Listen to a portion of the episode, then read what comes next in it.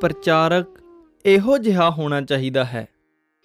Khalsa college Amritsar ਵਿਖੇ ਸੰਤ ਤੇਜਾ ਸਿੰਘ ਜੀ ਨੇ ਇੱਕ ਵਾਰ ਲੈਕਚਰ ਵਿੱਚ ਕਿਹਾ, ਗੁਰੂ ਨਾਨਕ ਦੇਵ ਜੀ ਦੇ ਇਸ ਉੱਚੇ ਸੁੱਚੇ ਧਰਮ ਨੂੰ ਪ੍ਰਚਾਰਨ ਲਈ ਤਿਆਗੀ, ਬੈਰਾਗੀ ਲੋਭ ਲਾਲਚ ਤੋਂ ਰਹਿਤ, ਨਿਰਮਲ ਮਨ ਵਾਲੇ ਸੂਝਵਾਨ ਤੇ ਪੜ੍ਹੇ ਲਿਖੇ ਨੌਜਵਾਨਾਂ ਦੀ ਲੋੜ ਹੈ।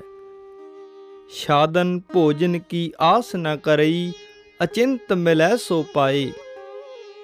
ਜਿਹੜੇ ਸਿੱਖ ਇਸ ਤੁਕ ਨੂੰ ਸਮਝ ਆਪਣੇ ਜੀਵਨ ਨੂੰ ਗੁਰਮਤ ਅਨੁਸਾਰ ਢਾਲ ਕੇ ਜਗਤ ਵਿੱਚ ਸ਼ਾਂਤੀ ਦੇ ਪ੍ਰਚਾਰ ਕਰਨ ਲਈ ਤਿਆਰ ਹੋਣ, ਉਹਨਾਂ ਨੂੰ ਪੰਥ ਦੀ ਸੇਵਾ ਵਿੱਚ ਹਿੱਸਾ ਪਾਉਣਾ ਚਾਹੀਦਾ ਹੈ। ਪ੍ਰਚਾਰਕ ਦੀ ਕਥਨੀ ਤੇ ਕਰਨੀ ਵਿੱਚ ਅੰਤਰ ਨਹੀਂ ਹੋਣਾ ਚਾਹੀਦਾ।